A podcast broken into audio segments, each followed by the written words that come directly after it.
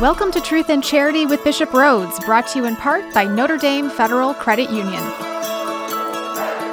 There's a lot of current events for Bishop to comment on, and on this episode, he breaks them down, starting with the Equality Act, which recently passed in the House, then the Pope's historic trip to Iraq, and the Johnson & Johnson COVID vaccine.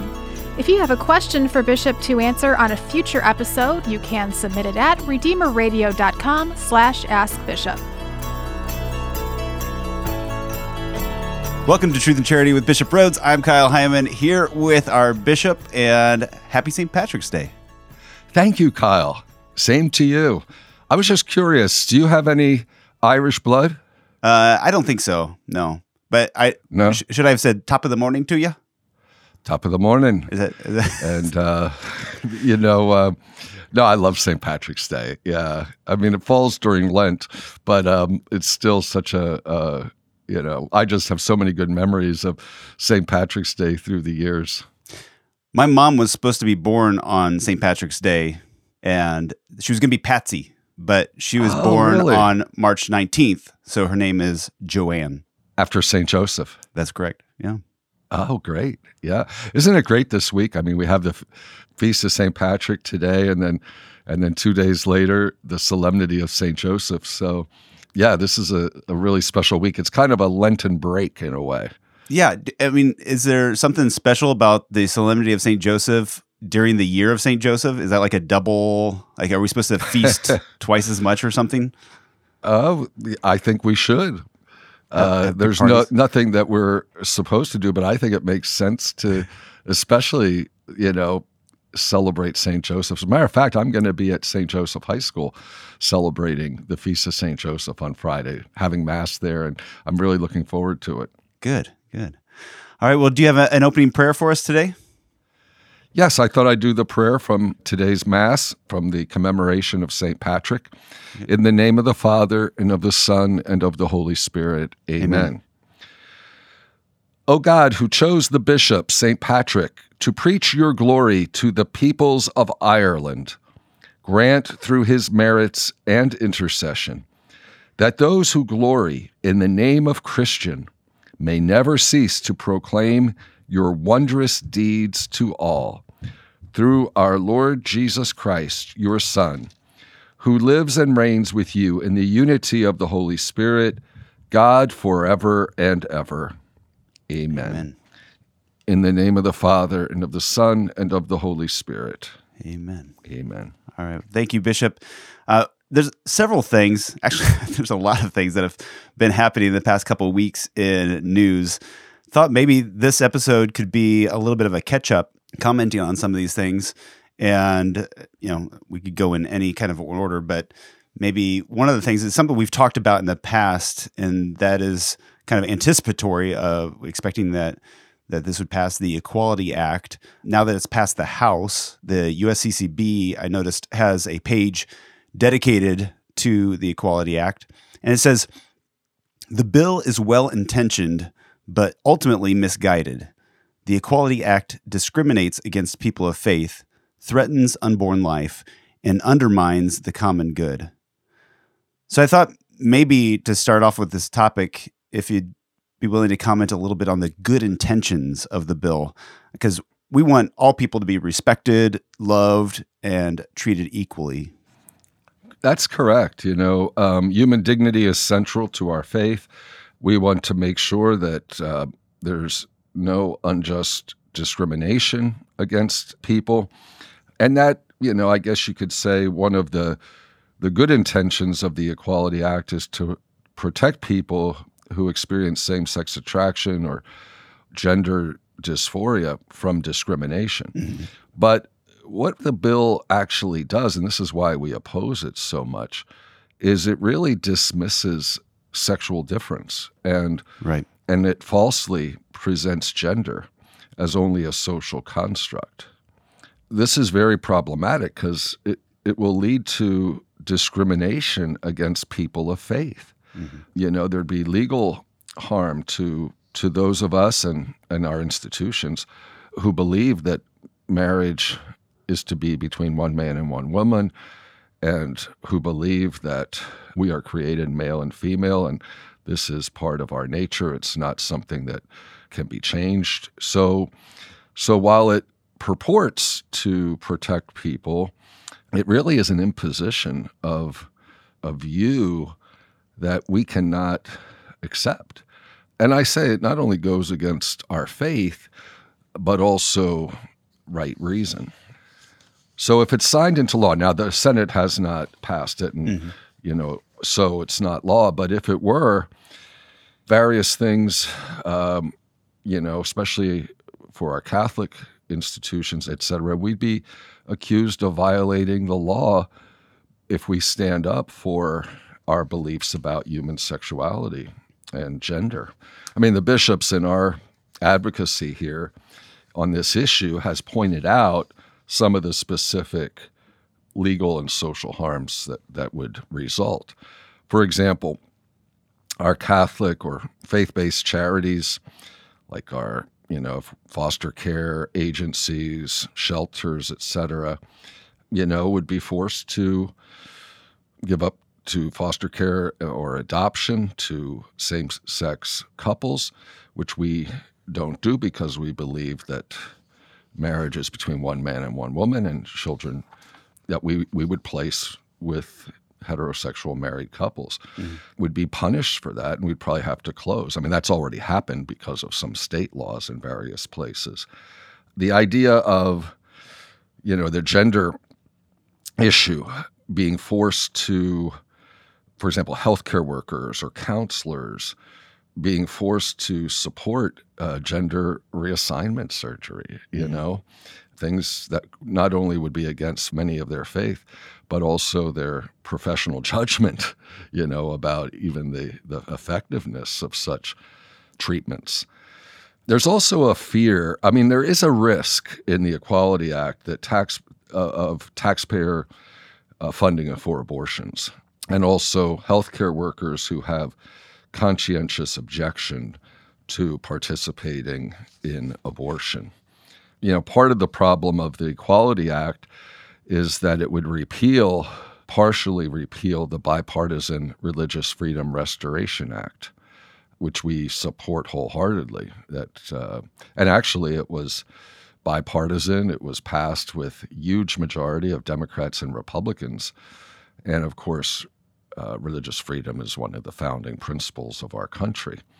What you hear in the news or read in the news about the Equality Act, and it's true about that, that I think a lot of people resonate with, although we're concerned about the other issues I mentioned, mm-hmm. but the forcing of girls and women to compete against boys and men for in school sports, uh, sharing locker rooms or shower spaces. For example, females you know, with biological males who claim to identify as women, you know, that's obviously very problematic. Right. The idea of expanding the de- government's definition of public places into numerous settings, for example, in some of our parishes, we have church halls and things like that that where we host functions. It might be uh, wedding receptions or whatever, and uh, the Equality Act, you know, would would say, well, if we offer these facilities for marriages between man and woman, we have to also let the facilities be used for same-sex marriage. That's just one uh, reception. So. Mm-hmm. You know, that's another thing. I mean, there's so many problems here um, that we really are worried about it. The USCCB has been very strong in our opposition to the Equality Act. And, you know, I think our voice needs to be heard. We're the largest non governmental provider of human services in the United States. Just think about the millions of people that needy people that we serve through our parishes, our schools, our hospitals, our shelters, our legal clinics, our food banks, other charities, and we operate all of uh, these services in line with our core beliefs. Uh, and that includes our position on life, the dignity of the unborn, our beliefs about marriage, our beliefs about sexuality. You know, all that while we are serving the most vulnerable and serving the common good. And so we really do oppose this legislation. I think we have to continue to be vigilant, and hopefully, uh, the U.S. Senate will not pass the Equality Act. And on the USCCB website, the United States Conference of Catholic Bishops, it's usccb.org slash equality dash act. Uh, there's information uh, from the bishops about this, as well as a call for action to tell your elected officials to oppose it. So people can find more information again at usccb.org slash equality dash act. Another thing that has been all over the news, and we mentioned you know prior to the trip, Pope Francis went to Iraq. So I don't know how closely you followed along with with that. Yeah, you know, I was really, really interested in uh, following it. With my schedule, it's a little difficult. Sometimes it was only late at night when I would get to read about the trip or see some of it on TV. Personally, my brother in law was just deployed to Iraq uh, hmm. a few weeks ago. Not my brother in law, I'm sorry. My my nephew in law. It's my my niece's husband. I had their wedding this past July. Uh, my niece had been deployed to Iraq two years ago and was in Erbil, which is one of the stops on the Pope's itinerary. But her husband is recently is also in Erbil, and that was one of the stops. Uh-huh. Uh, so, anyhow, that's just a personal part. But but even from the very beginning of the trip, I mean, it was a very successful journey for the Pope. I mean, so many positive uh, reports, not just from the Christians, but even from the Muslims. Yeah. And I thought one of the, I mean, on the first day, which was, I believe, March 5th, he was in Baghdad. And I was really moved when I read about his visit to the Syriac Cathedral, Syriac Catholic. I, I think it was our last episode, perhaps, where we talked about the different uh, Catholic uh, churches in. Uh, we talked about the Syriac Catholic Church and we talked about the Chaldean Catholic Church. The Chaldeans are the largest Christian group in Iraq. But the Syriac Catholics are also in union with Rome, just like the uh, Chaldean Catholics. So the Syriac Catholic Cathedral in, in Baghdad, Our Lady of Deliverance, sometimes they call it Our Lady of Salvation, back in 2010, 48 people, Christians, were martyred. I think we may have talked about that. Militants uh, belonging to a group that was linked to Al Qaeda uh, laid siege to the church. They detonated explosives. They shot people. And 48 Catholics died, yeah. and more than 100 were wounded. Among the 48 were two priests.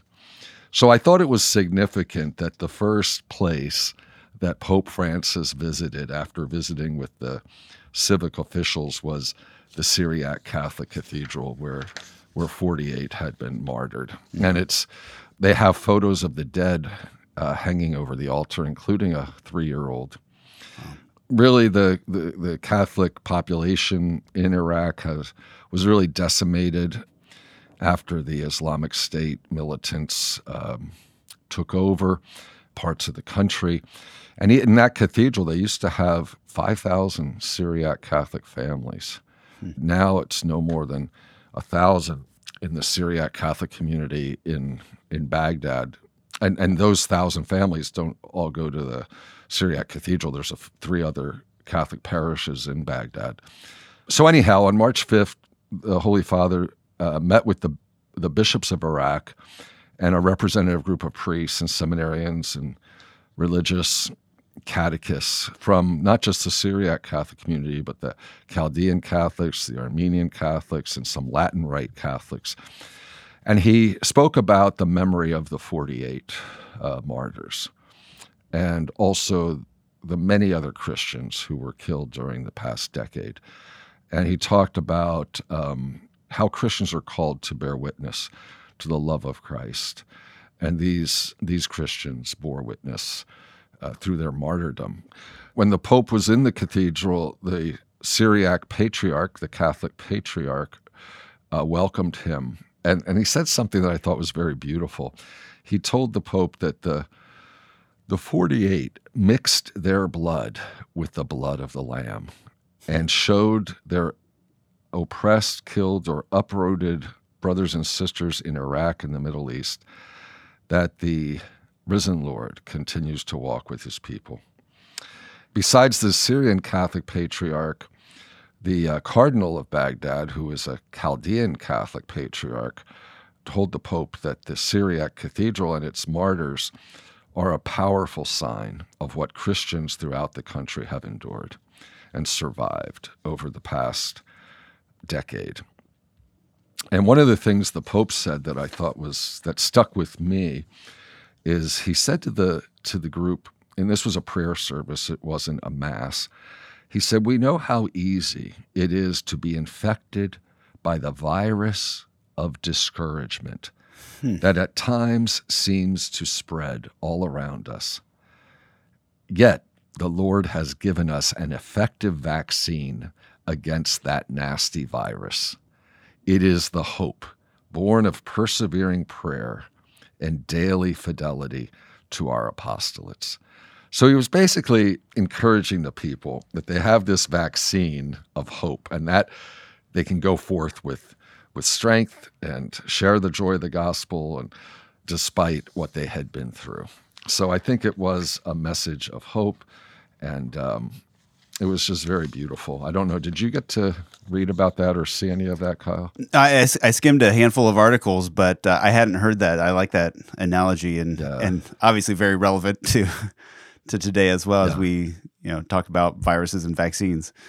But yeah, I think hope being such an important thing for anybody who's going through the the persecution, the difficulties that especially those in Iraq have have gone through. Yeah. I thought that was a, a great start to the Pope's journey. And the next day, which was March 6th, he began with a, what would be considered a low key meeting, but it actually probably got the most press of anything during his visit. And that was he met with the leader of the Shiite Muslims mm-hmm. in Iraq, and he had like a 45 minute meeting with him, private, the Ayatollah Ali al Sistani very influential leader, 90 years old. he doesn't normally meet with people and and he he lives not far from Ur, you know, where Abraham came from, in a uh, town called Najaf or a city called Najaf. I think it's important to realize why this was important. More than 60% of Muslims in Iraq are Shiite Muslims. The Shiite Muslims are the majority in Iran and a couple other countries. Worldwide, the biggest number of Muslims are Sunni Muslims. Um, worldwide, Shiites are a minority. They are less than 15% of the Muslim community, but, but they're a majority in Iran, they're uh, a majority in Iraq. There was this separation early on in, in the history of religion of Islam there was this split between Shiites and Sunnis. There was a dispute on who would lead the community after the death of Muhammad. And the Shiites believed that Muhammad designated his son in law, Ali, to be his successor as the leader. And Ali, Imam Ali, that's how the Shiites refer to him, he's buried in Najaf. And so that's a sacred city for Shiite Muslims. It's a pilgrimage site. And the Ayatollah al Sistani, who, who the Pope met with, lives near that shrine. And that's where the meeting took place. And it was really interesting when the when the Pope arrived at the the home of the Ayatollah, the aides to the Ayatollah released doves in a sign of peace. Yeah. That was a really dramatic gesture. Now, when we hear, hear the word Ayatollah, we think of um, perhaps the Ayatollah in Iran, the Ayatollah Ali Khamenei. Hmm. And it's a political office in Iran, whereas in Ayatollah in in Iraq, Al Sistani doesn't believe that his spiritual role should give him a political office. That's an interesting difference. But when Ayatollah Al Sistani gives speeches or whatever, they often do have political ramifications. For example, when the Islamic State militants were on their offensive. The Ayatollah urged Muslims, all Muslims, not just the Shiites, but also the Sunnis, to join forces to defeat the Islamic State. Also, significantly, Ayatollah al Sistani supported the rights of Christians and other members of minority groups and religions to live in peace in the country. So, now this outreach or this decision of Pope Francis was important. I mean, you know how much Pope Francis has tried to create a good relationship with Muslims. Mm-hmm. If you remember the famous document a couple years ago that he signed with the Sheikh Ahmad al Tayeb, the Grand Imam of Al Azhar, who is a, a, a, Sunni Muslim sheikh. They had a meeting and uh, Abu Dhabi two years ago and signed a document on human fraternity and interreligious dialogue. So this is a continual effort of Pope Francis to to create good relations, and and Muslims in the region, Muslims in Iraq and beyond Iraq, they were very positive about the Pope's visit, and um, there was a lot of praise. I thought it was significant too that Ayatollah al Sistani gave a statement after the Pope visited, affirming his concern that Christian citizens should in Iraq should live in peace, mm. should live in security, and that they should have full constitutional rights. And uh, Pope Francis obviously thanked al Sistani for raising his voice in defense of, of the Christians. So, even though that was private, it had a, a major impact, I would say. Yeah. And then after that, Pope Francis, you know, 10 miles away, visited the uh, archaeological site of, of Abraham's birthplace, the, the city of Ur, U-R. And there, again, it was an interreligious gathering that took place. And the Pope called on the representatives of the country's religious communities, and they were all represented there, he called upon everyone to denounce violence, and especially all violence committed in God's name. That everyone should work together to rebuild their country. And, and he says that the greatest blasphemy, Pope Francis said, against God is to profane his name by hating our brothers and sisters. Hmm. And he said that hostility and extremism and violence, they're all betrayals of religion. Very, very strong. And then he talked about Abraham, of course, and uh, and that very same day, the Iraqi prime minister declared that day, March 6th, a national day of tolerance and coexistence in Iraq.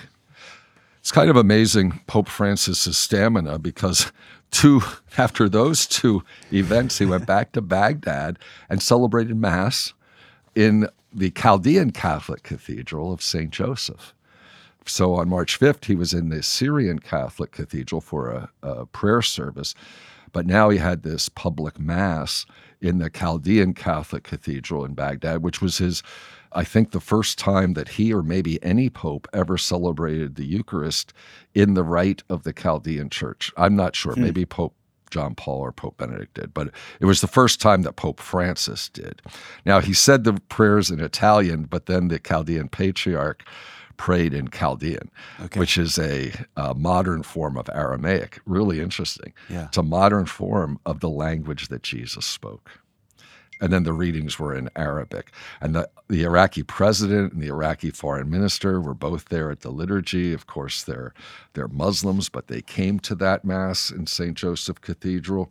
And at that Mass, the Pope reflected on the Beatitudes of Jesus and uh, seemed very appropriate because, you know, the people there had, had suffered so much and were poor in spirit. Uh, blessed are the persecuted, all of that really, blessed are the merciful, blessed are the meek. So the Pope was talking about how this is their call, the call of the Christians in Iraq to imitate Jesus by living the Beatitudes. Very, very appropriate, I thought. So it seems like things were very peaceful and he was being welcomed in these different communities. Was there any protests, any violence, any threats that you're aware of? Not that I'm aware of. The only criticisms that came in the press were the fact that he went to begin with uh, during the pandemic. Mm-hmm. Like at St. Joseph Cathedral, people were wearing masks, et cetera. There were a lot of people who greeted the Pope, especially on this next day, March 7th, and they weren't socially distanced or wearing masks. So, so there was criticism of that. Okay. Yeah. Well, what kind of impact do you think that it might have on the people of Iraq, or is there anything specific that you think we can learn about this visit as Americans?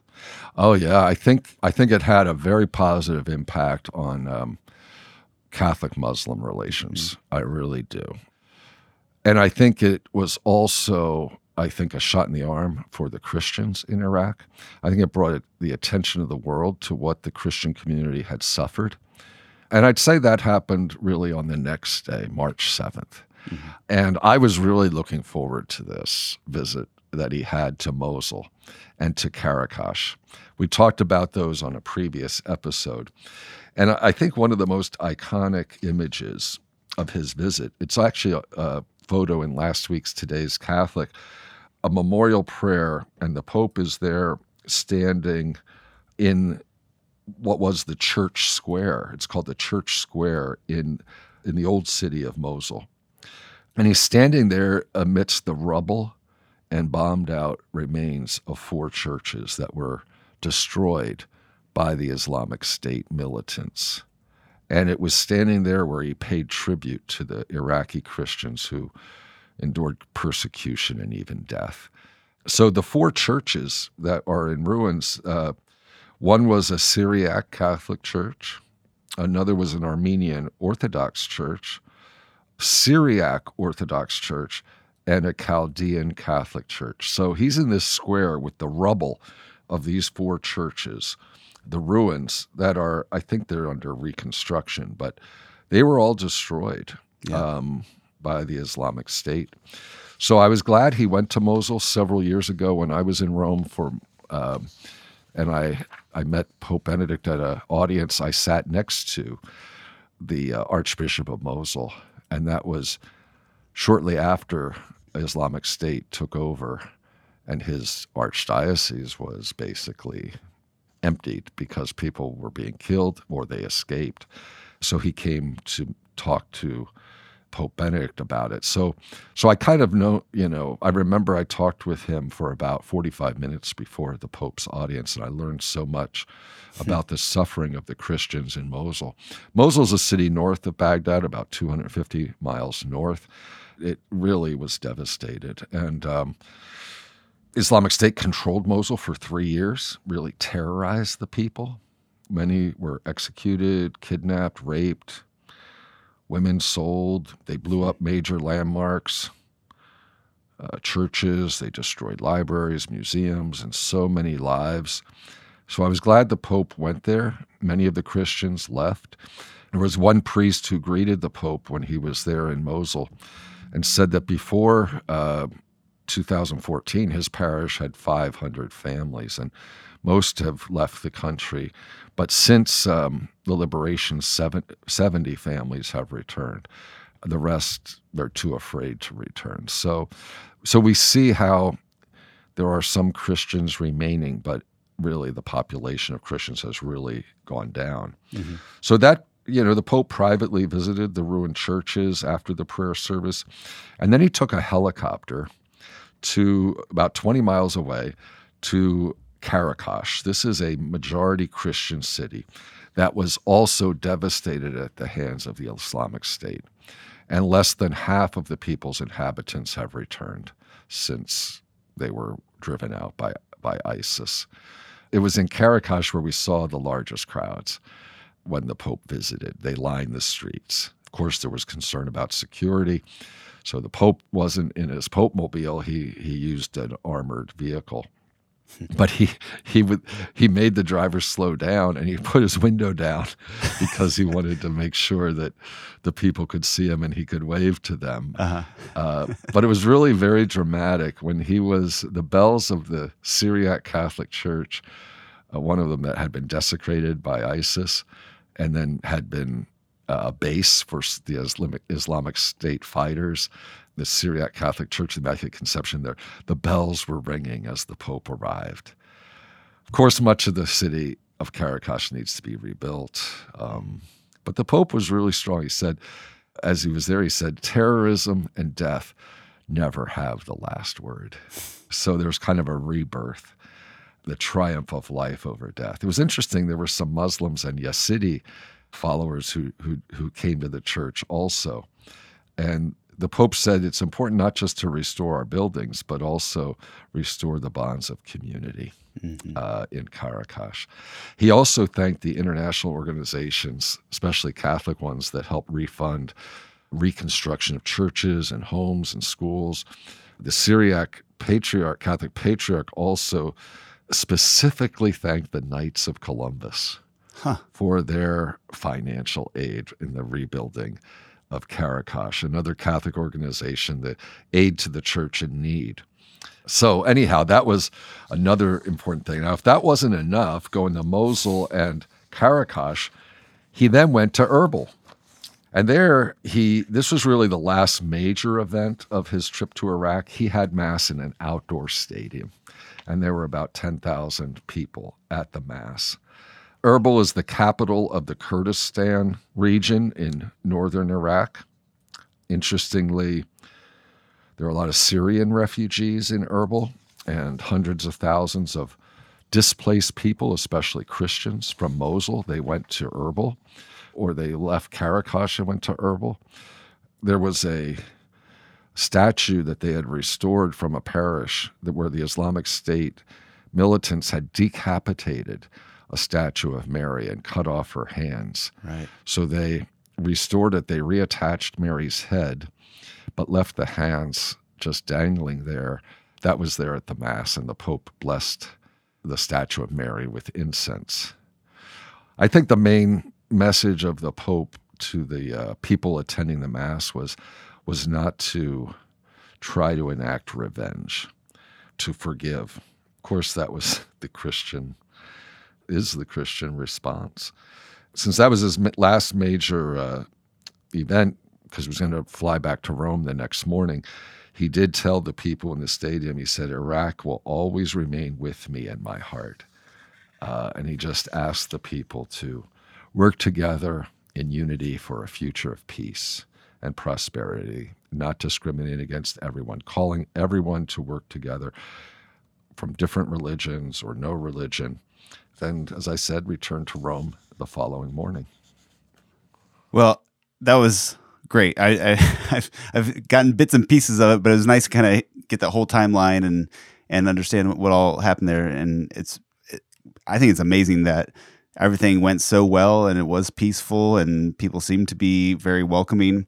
You mentioned some articles over at Today's Catholic, and people can find those if you go to today'scatholic.org and you can just search for Iraq and it'll pull up the articles about his visit to Iraq. So again, that's today'scatholic.org. And if you have any questions for Bishop, you can go to redeemerradio.com slash ask Bishop or text the Holy Cross College text line at 260 436 9598. And we'll talk about the Johnson and Johnson vaccine some USCCB meetings, and CRS Rice Bowl. More coming up on Truth and Charity with Bishop Rhoades, brought to you in part by Notre Dame Federal Credit Union.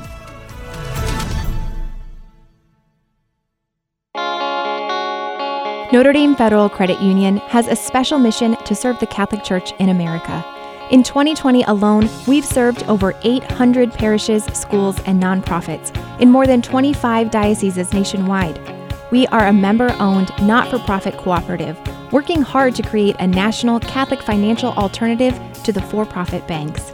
You already share our values, why not share in our benefits? Notre Dame Federal Credit Union.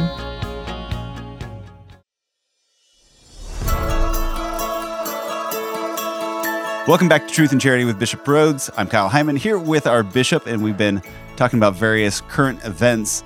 And one thing that came out earlier this month is a statement from yourself, Bishop, about the Johnson and Johnson COVID vaccine. Can you update us on that?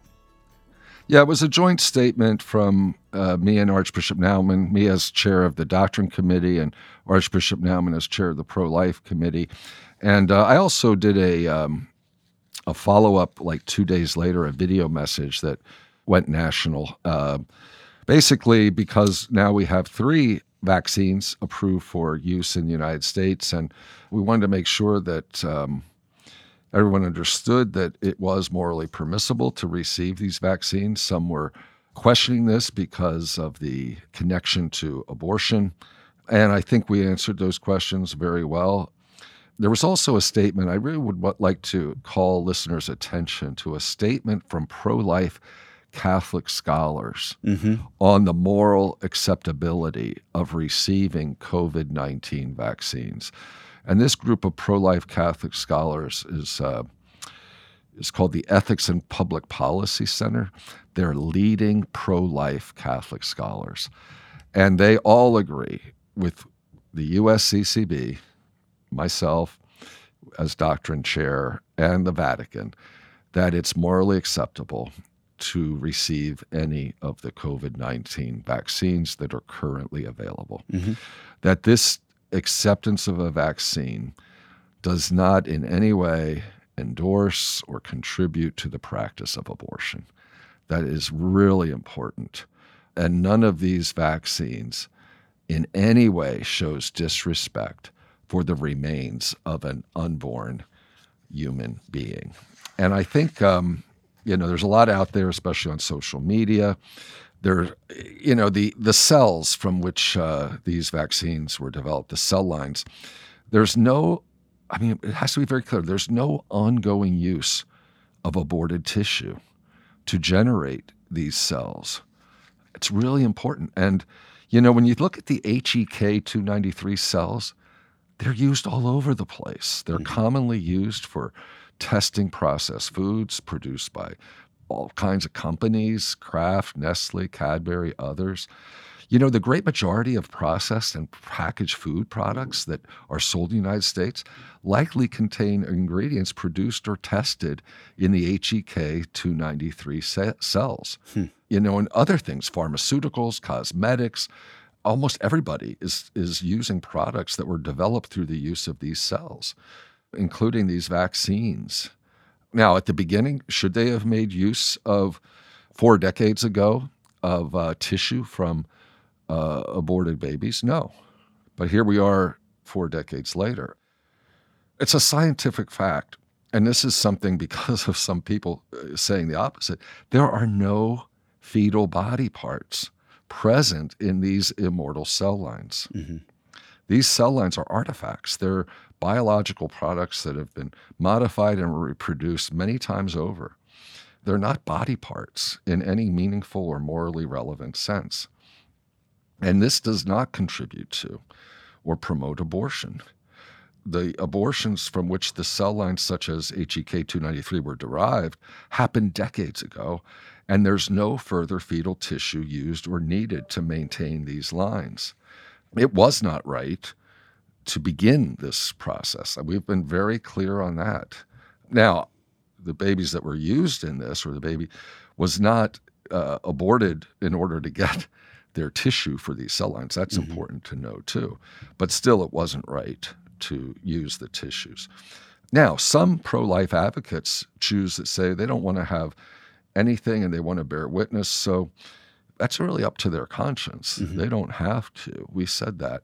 But at the same time, it is morally permissible. And some may prefer to take the Pfizer or Moderna rather than Johnson and Johnson because Johnson and Johnson actually use the cell line its production, its manufacture the vaccine, whereas Pfizer and Moderna used it in just the testing the pro life scholar says that's really morally ir- irrelevant, although you know it might be preferable for some. So I think the moral analysis is is there. I mean, it's traditional Catholic teaching. So I just want to uh, reiterate or recommend people to to check out this statement. Not only the USCCB, my statement, but the pro life Catholic scholars, which came afterwards, because I thought they gave a very good explanation. And you okay. can find that, I think. I don't know if you have it on on uh, any website, but it's the Ethics and Public Policy Center. I don't have the information, but I think if you did a Google search, it was signed by by uh, scholars that I I greatly respect, like Professor of Law Carter Snead at Notre Dame, and he's the director of the DeNicola Center for Ethics and Culture.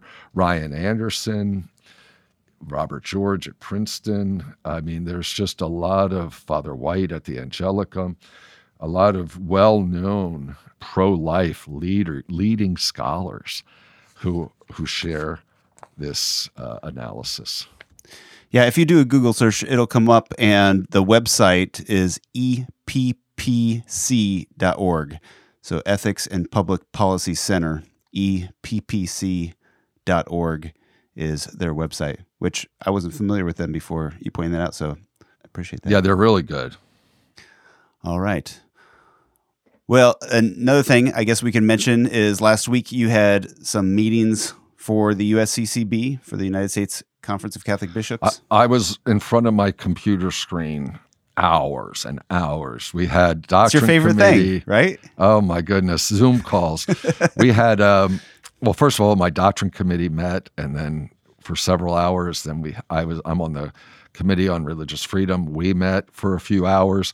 Then two days of meetings of the USCCB Administrative Committee, which I'm on, and and then on Thursday, I hosted a meeting of theologians from various theological societies, Catholics, for a discussion of the Pope's encyclical Laudato Si on care for our common home. So there was a lot I had, but it was good. Regarding the administrative committee, I, I just want to point out, Kyle, I don't know if you saw it, we issued a pastoral message marking the one year anniversary of the pandemic. Mm-hmm. Basically, it was March 11th when the World Health Organization declared it to be a global pandemic. So it felt we felt that it was important to say something about it, especially, I mean, we've, you know, well over a half a million deaths uh, in the United States, and I think it's approaching maybe 600,000. And worldwide, the death toll more than 2.6 million people have died. So it was really important. We talked in our statement about the various hardships besides all these deaths, the the economic hardships, the struggles that people have had, the separation, isolation, all of those things. And so Archbishop Gomez, in, in the name of our administrative committee, issued a public statement and, and talked about this. And, and not only all the suffering, but also the acts of sacrifice and acts of kindness that helped ameliorate, in many ways, some of the suffering, especially the sacrifice sacrifices by healthcare workers and first responders and people who work in homeless shelters, um, grocery store workers, so many acts of kindness. So that kind of he expressed gratitude and and also to all of our priests and deacons and religious and teachers, et cetera, who've ministered to God's people. We also had a very strong statement that richer nations and pharmaceutical companies should work together to ensure that uh, vaccines are available all over the world, not just in wealthier nations, but that no nation should be left behind, no person left behind, because as we know, there are poorer nations, et cetera, where they really don't yet have access to the vaccination. So that's a concern of the Vatican. It's also a concern, a moral concern of the of the U.S. bishops. And you know, we can ask ourselves, what have we learned from this global suffering and hopefully greater solidarity among people throughout the world.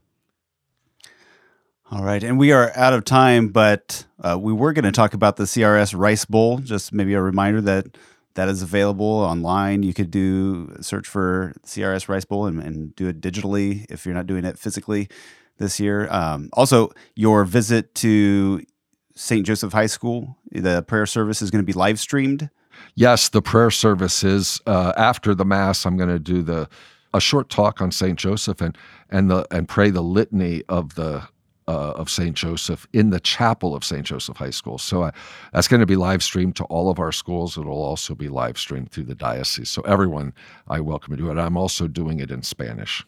All right, great. So if you look up on YouTube or Facebook, Diocese of Fort Wayne South Bend, you can find it there. And before we go, could we get your Episcopal blessing, Bishop? Sure. The Lord be with you. And with your spirit. Blessed be the name of the Lord. Now and forever. Our help is in the name of the Lord, who made heaven and earth. May Almighty God bless you, the Father, and the Son, and the Holy Spirit. Amen. Thank you, Bishop. You're welcome, Kyle. Truth and Charity with Bishop Rhoades is brought to you in part by Notre Dame Federal Credit Union.